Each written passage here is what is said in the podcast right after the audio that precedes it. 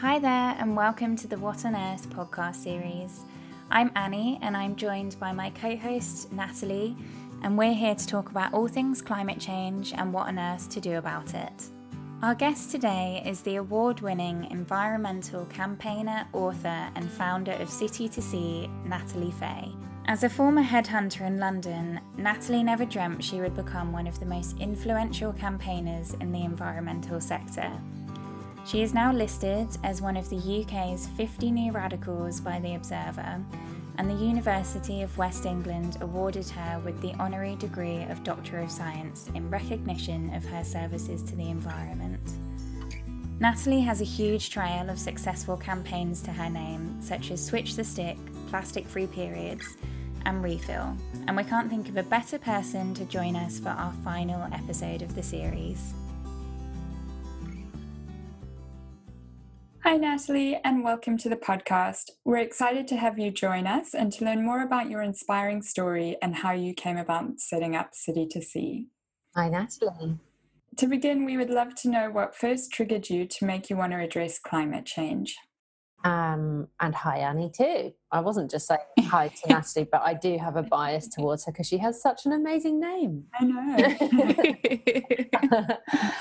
um, you can't help like liking people more when they have the same name as yeah, I'm sorry, it's Annie, so on the back. Yeah. um, so, well, I mean, actually, it wasn't climate change that that sort of initially got my attention. Um, it was it was plastic. So, um, I was obviously aware of the ecological uh, crisis. Um, well, I say obviously. Actually, I was working in in telly, and there's no reason why I should have obviously been aware of stuff going wrong in the world from an environmental perspective. But I have always been interested in um, nature, and I've always been a nature lover, despite being sort of quite an urban, um, having grown up in a fairly urban environment.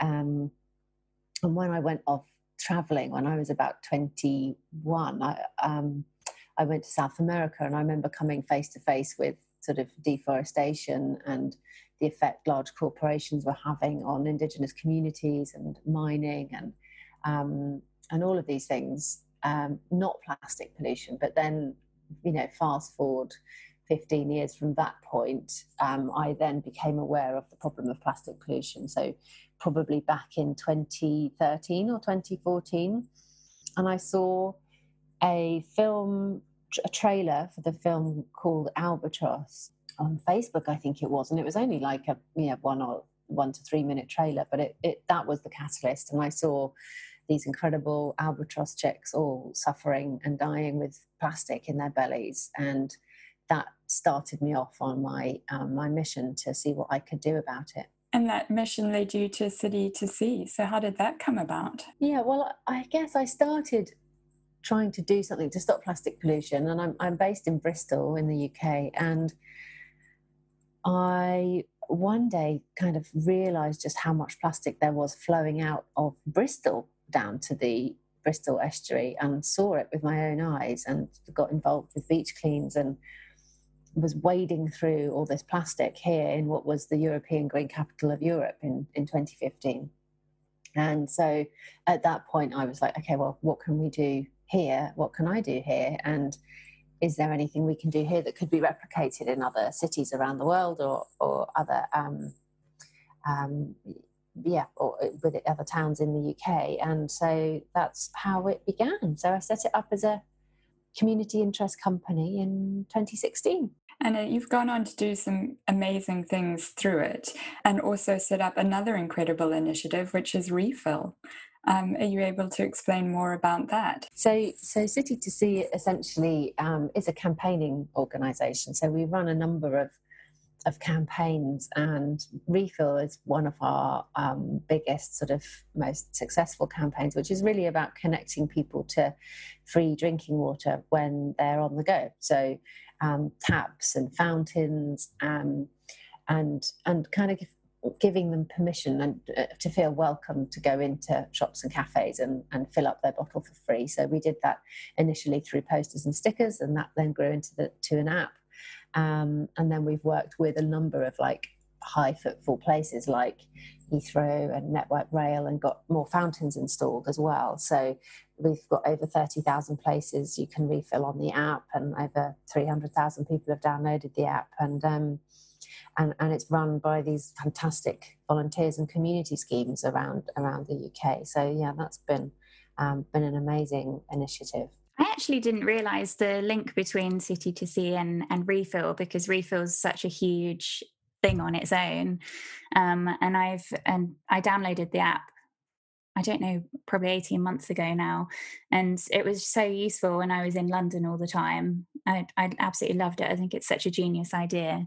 Thank you. Well, yeah, it's exciting. We're expanding it now be, beyond water. So um, this autumn 2020, we're, we're launching the new version of the app where you can find your nearest zero oh, waste wow. shop. You can oh, find amazing. coffee where you can get discounts on your coffee cup and your lunch boxes if you refill them. So it's kind of refilling wherever you eat, drink, or shop now. That's incredible. And that'll be so valuable. Yeah, it's exciting. Um, so yeah, so refills like our big our biggest campaign, but we've also got lots of other um, campaigns around um, plastics that get flushed down the toilet. So initially, we ran a big campaign around cotton bud sticks, which was successful, and we managed to get all the supermarkets to make them out of paper instead of plastic. Um, and then we worked more on plastic-free periods, looking at the hidden plastic in menstrual products and have developed spin-off sort of educational campaigns and programs around that. But th- those are kind of two or three of our some of our biggest campaigns. Yeah, in your book, How to Save the World for Free, I loved the chapter specifically on bathrooms. And I think the fact that it warranted a chapter on its own just demonstrates how much you can achieve just by focusing on your bathroom as a starting point.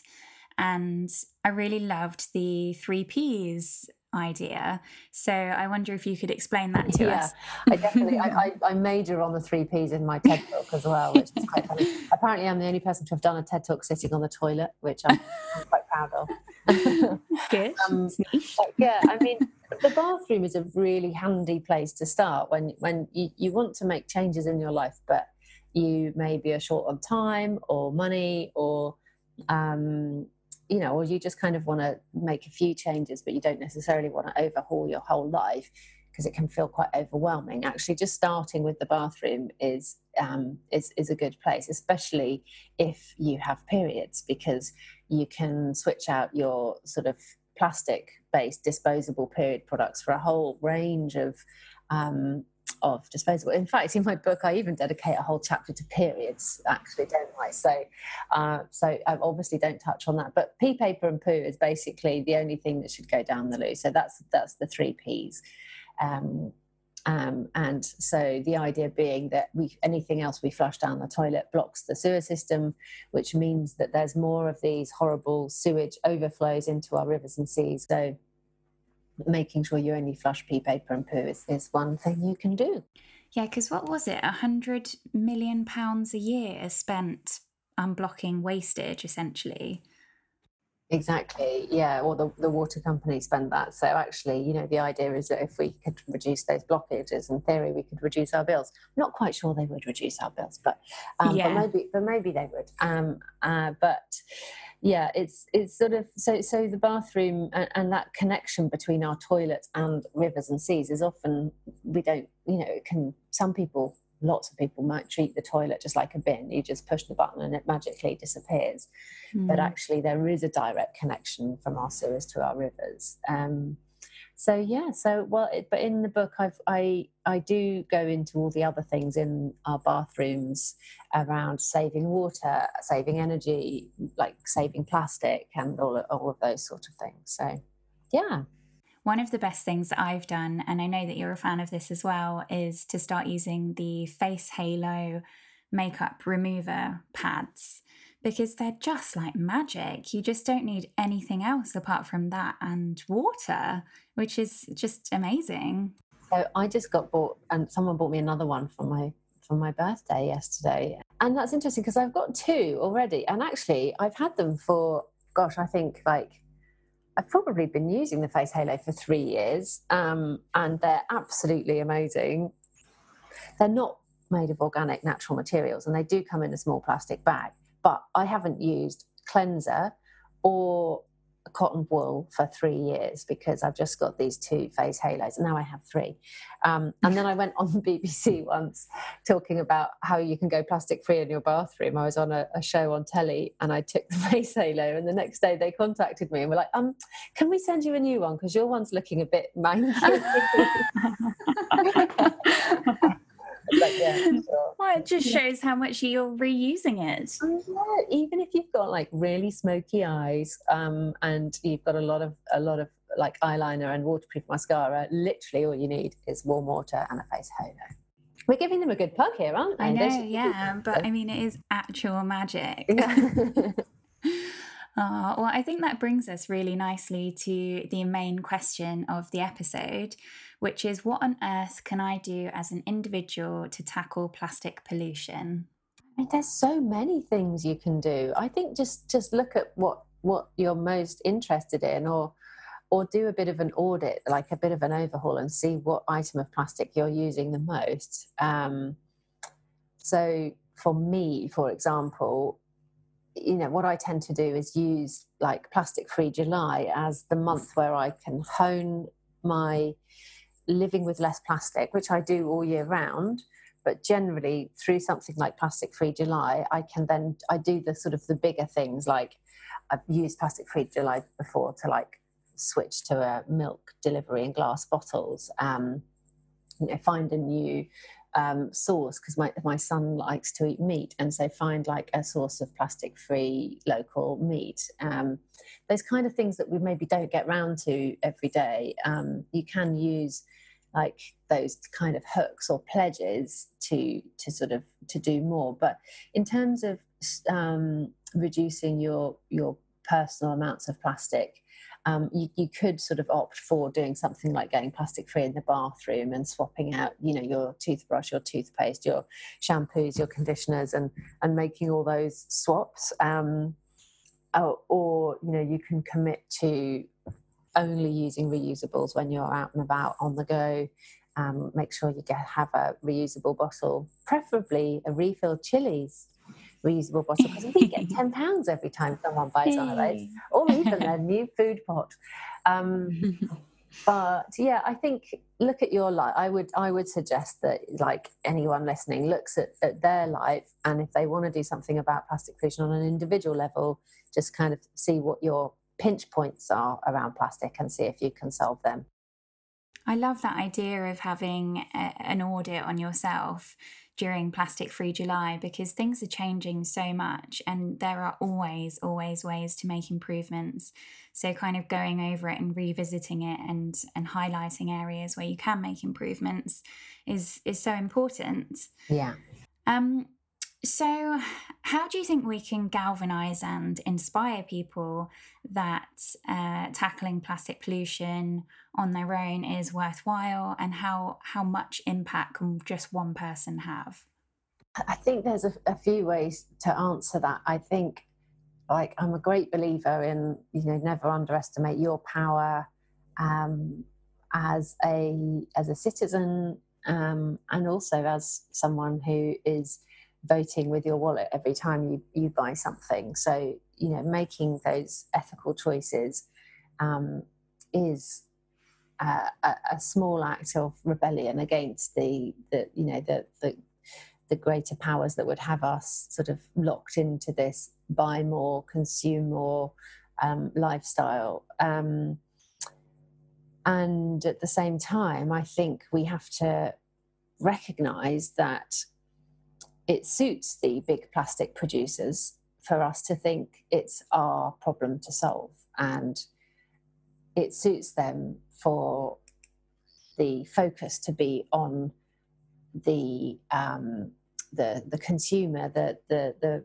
um, the shops that are selling it, the waste infrastructure. It's like, oh, it's our fault for not having the the good recycling facilities. It's our fault for not doing our recycling properly. It's our fault for buying too much plastic. When actually, it's the big plastic producers that are um, actively pushing and promoting more plastic around the world than, than we need and our systems can cope with. And they are serious polluters. And, and this is obviously talking plastic pollution, but also um, climate breakdown as well, because obviously plastic is inextricably linked to climate change because of it being made from a fossil fuel and the, the extraction methods. So, we, whilst we need to be engaged as individuals and show that we don't want plastic, and there is very much a need for that grassroots uprising. There is also very much a need for us to continue to call out the sort of pointless packaging from supermarkets, over packaging from supermarkets, but also to keep putting serious pressure on government for proper legislation that's not going to then get weakened down and delayed uh, by the plastic industry lobbyists. Yeah, what more should governments and big organizations be doing? Well, there needs to be more legislation and and more taxes on virgin plastics and more bans. I mean, there are we we thankfully do have a ban coming in. It did get delayed because of um, COVID nineteen, but the uh, DEFRA is bringing in a ban on some single-use plastic items like straws and stirrers and cotton buds um, towards the end of this year, and the EU Single-Use Plastics Directive is doing that as well in Europe. But that was very much lobbied against by the plastic industry. So you know that the fact that that's happening is great, but it should have included um, wet wipes that are, you know, 95% plastic that people are flushing down the toilet. It should have included coffee cup lids um, or at least some kind of levy, like a 5p charge on bags. The same thing should be there on, on coffee cups. So, so outright bans on the real sort of items that really don't need to be made out of plastic, then levies and charges, taxes on um, single use items um, like coffee cup lids, um, and then um, things like deposit return schemes. So, actually, really um, putting a, a value on plastic so that it does actually get properly collected. So, how can we inspire individuals about the power of their vote and the future of politics? Yeah, it's a great question. Well, I think you know doing what you're doing is a good start. So raising awareness about it, getting the getting the message out there to more people, um, so I think, again, taking it back to what works for us as individuals. So for me, it's through writing, like, you know, doing writing my book or um, writing articles or um, doing speaking events, doing funny content through City to Sea. So I think um, following your passion, like, you know, what is it that you're interested in and good at? Um, and and aligning that with the cause and that cause might be wildlife it might be plastic it might be climate it, you know it might be um, social justice and where they intersect you know between um, uh, social issues and environmental issues. So i think like looking at what it is that excites you um, and your energy and enthusiasm and and light really will attract other people to it. So i think i think that's that's the way that we can do it without um, burning out as well I have to say, that's one of the things that I really love about your book. It's very well balanced in terms of facts and statistics and advice and providing you with the tools of, of how to make a change. Um, because I'm quite against sort of using um, statistics in a very weighted way because I think you should lead by example and you should say, Oh, I've made this change and it's had this much impact. Why don't you join me? And it should be a positive experience. And I think people will uh, are much more likely to join in and and kind of get involved from that rather than um, feeling helpless from from the severity of the situation.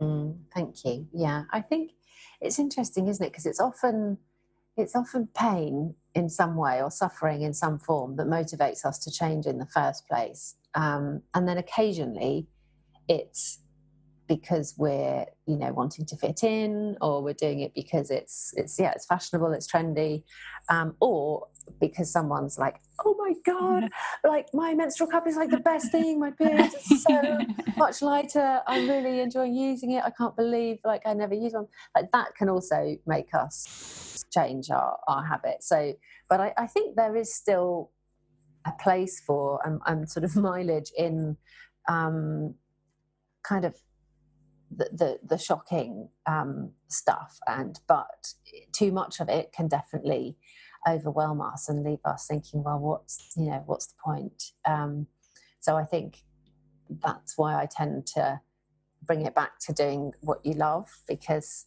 then if you succeed then great and if you don't succeed then that's okay because you've been doing what you love and you've still been growing as a person and enjoying yourself and um, so I think it's sort of you can be less attached to the outcome, which is really important, I think, when you're working in environmental and political and social issues.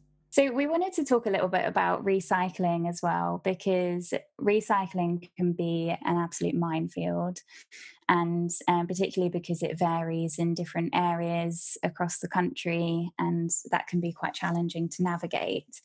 How can we understand this process easier and how can we encourage people to recycle better?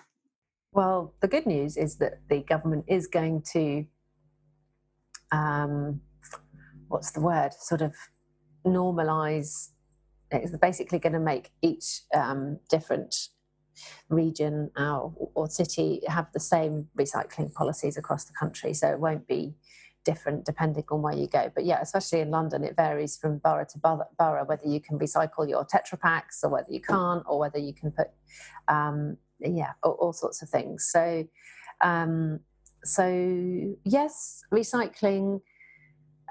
I mean, I talk about it generally with a bit of a heavy heart because we we export about 90% of our plastic that we collect in the UK anyway for recycling. We export it to um, to Asia, we export it to Europe, to Turkey.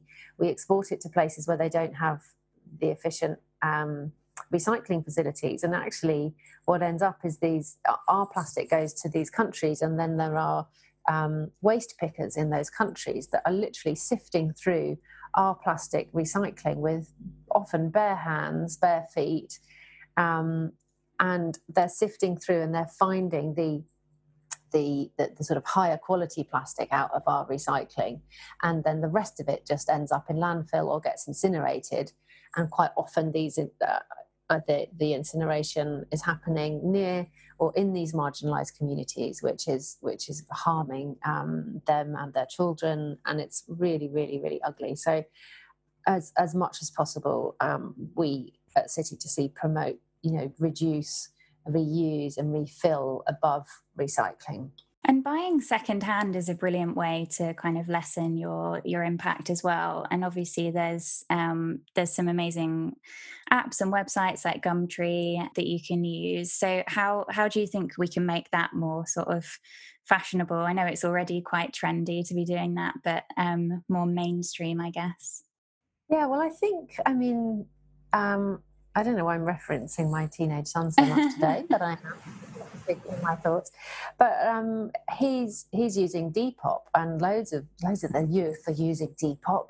Um, I'm not on there yet, but in terms of in terms of uh, you're not just talking about clothes, I know, but um, I think even like Facebook Marketplace, um, eBay, Gumtree, FreeCycle, um, and then you've got things like Olio where you can actually share your leftover food waste. Um, and I know they're branching out into things like um, you know share books, like use it as a library, and um, so so I think that's um, that the sort of secondhand is becoming more is becoming more normalized and less sort of shameful. I think for a long time as we came out of the 80s into the 90s it was very much about new is a sign of affluence and wealth and to be seen going into a charity shop was a bit like mm, no we you know people that. Whereas then it became kind of trendy and sort of thrifting and became became more sort of um, more a thing. So i think i think people are realizing, you know, the the economic savings um, and the environmental impact of of um, sharing websites and and secondhand websites. So I think it's I I don't think it's a fad. I do definitely feel like that's that's here, and I see that in how you know Depop's kind of risen in popularity over the past like even just two years. Yeah, its progression has been huge, hasn't it? And it's really exciting to see um, the interest that that, it, that has generated, particularly in younger people. I think. Yeah. And where do you think education comes into it? And do you think that it should be a necessity for all ages on the national curriculum? Yeah, I mean, I think I think it very much is like uh, more, so much more on the curriculum now, um, and, um, and and so I'm pretty. Um, I'm pretty optimistic and buoyed by you know it's not the, the younger generation know exactly what's going on um, and it's it's quite often that you know the young people that are coming home and telling their parents what they've learned and you know how they need to do better at home. So I think actually education wise we're doing a good job, but you know there are definitely areas um, where it can it can be improved and um, and we could actually be really training our our children in things that are really important and that are going to matter when we, um, you know, when we're faced with a fifth of the world's population as climate um, climate migrants. You know, if we if we're looking at that happening by 2050, like up to a, um, a billion climate refugees, like what are we going to need to be able to help with that? We're going to need really um, fantastic like local food infrastructure. We're going to need um, we're going to need really good affordable housing. We're going to need really good green affordable housing. We're going to need really accessible roads and transport, and, and you know roads in terms of like cycle paths and and um, and public transport. So you know, could we be refocusing our curriculum to to be like okay, so you know everyone learns how to grow food. Everyone learns about um, you know about about politics and how to influence change and i think we could be upskilling or preparing our kids um, and also the resilience side of things as well because i'm not um, I'm not optimistic about what's going to happen to our planet over the next sort of 30 to 50 years. I think we are going to go through some some devastating changes, and we're going to need to be uh, strong, and we're going to need to be compassionate and loving. So, you know, how can we foster that in in at school i think is um i'm just like getting really into this now that's all right I'm just going to I'm just going to give it all up, give it up, and go and do some teaching in schools now. I'm going to reform, reform the curriculum so it can be um, for climate mitigation and adaptation. yes, gosh, there's so much we can do. Um, at City to Sea, we've launched um, an education program called Rethink Periods, and last year we trained I think, of the last school year, even online in recent months, I think it was something like 120,000 students took the or received the um, Rethink Periods education program, which was a free program we developed. Um, and we got some funding from Waitrose and we worked with the Women's Environmental Network. Um, between us, we trained ambassadors and teachers that went out to schools and, and delivered um, an unbiased menstruation education program. So, talking about the environmental impact of our periods and debunking the myths and taboo and shame around periods.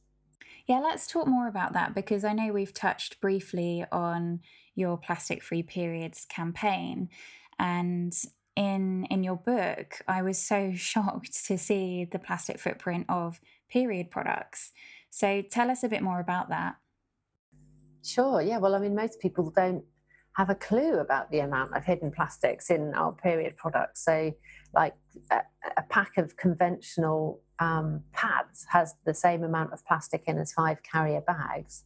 Um, and and in the UK, we're flushing something like uh, two and a half million tampons and about 1.7 million um, pads down the toilet every day. And if you think of the amount of plastic that is, because even a tampon has a uh, an invisible sort of plastic weave on the outside, and then the string is generally like polyester or nylon. Um, so there's that's still a lot of plastic going down our, our waterways, and as we said earlier, that doesn't all make its way to the sewage system. Um, so so yeah, there, there's some really exciting developments sort of in the period product marketplace. So, from washable period pants to menstrual cups to washable period pads, um, even reusable applicators. Uh, so, for people that don't want to ditch um, applicator tampons, at least they can still have a reusable applicator.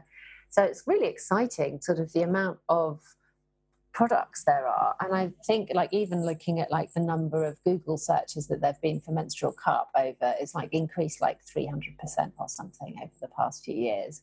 Amazing. There's so many innovations in that space and it's good to see people actually wanting to innovate in that space.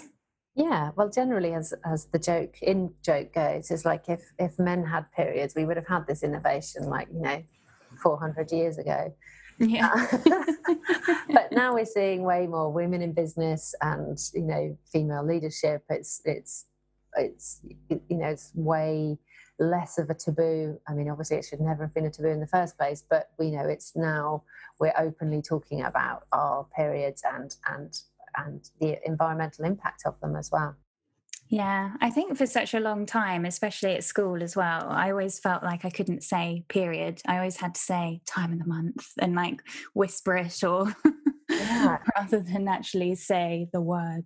Yeah, so much stigma involved. Yeah. Huge amounts. And we've we've really tried and learned along the way. Like we started off um uh, 2016 when we first did any um sort of research and, and 2017 we launched our plastic free periods campaign. And generally then we were still saying um, like women's hygiene feminine hygiene or sanitary products. And we don't use any of those terms anymore. One because not all women menstruate and not every person who has a period is identifies as a woman. So we we are gender neutral with we just talk about people with periods. Um, and um, so so we're aware of the, the, sort of having a more inclusive approach to the language there, um, but also the, the the, the using those different words like saying sort of hygiene and sanitary just makes it all sound very dirty. So just sort of using changing the terminology to menstrual products or period products, um, and we're starting now to see that shift happen more in um, mainstream sort of supermarkets as well as changing it from like feminine hygiene um, and sanitary to, to period products or menstrual products. Yeah, I hadn't thought of that, but yeah, let's just call it what it is. They're, they're period products. Another campaign of yours that I'd love to touch on is the PPE campaign that you're doing at the moment. Um, yeah. I find I've noticed such a big increase in um, plastics and waste during COVID. Um, so I think it's a really great campaign that you've started. Thank you. Yeah, well, I'm definitely not going to take the credit for that because I was on furlough at the time. Uh, but um, so, yeah, there was, we, we quickly realized that there was this huge increase in, in um, litter from PPE, so the masks. And then just looking at, and the report started coming out of actually how much plastic was being used, and there, it ended up being this sort of like perfect storm of of all this new plastic, um, masks, gloves, sanitizer, you know, coverings, combined with the fact that a lot of recycling places were shut or or, or um, sort of on on minimal capacity through the crisis, and most of this stuff can't be recycled anyway um, combined with uh, very, very cheap oil prices. And these things kind of combined, and the plastics industry have essentially sort of co opted the, the crisis um, and used it as an opportunity to get lobbying and try and overturn some of the plastics bans happening around the world, using the argument that plastic, single use plastic, is safer. Um, than you know any other material. And so we've had to kind of uh, react to that and and raise awareness about that and and let people know that there is no scientific evidence unless you're working say like in the front line of a hospital there's no scientific evidence to say that a single use mask is any safer than a reusable washable mask. So we've been campaigning around masks. And then in terms of reusables um, we have a campaign called contactless coffee been working with a number of restaurant chains showing people how they can safely use their reusable coffee cup and and their get water refills as well. So um, so you know i am i am proud of how the team re- responded to that and, and, we've been doing a lot of media um, a lot of interviews and stuff around that as well. Um, and and yeah there's a lot more work to be done. Yeah and i think it's really important to highlight that because unless you're working in the medical sector or directly with COVID patients, you don't really need to use single use PPE. Exactly. You know, just just wash your hands. yeah, exactly. um, so basic. Yeah, and obviously, you know, if, if the guidance is to wear a mask, then to wear a, a reusable, washable one. So, aside from the current campaigns that you're working on, and I guess sort of in, in response and reaction to the pandemic, have you got any other exciting plans on the horizon for City to Sea?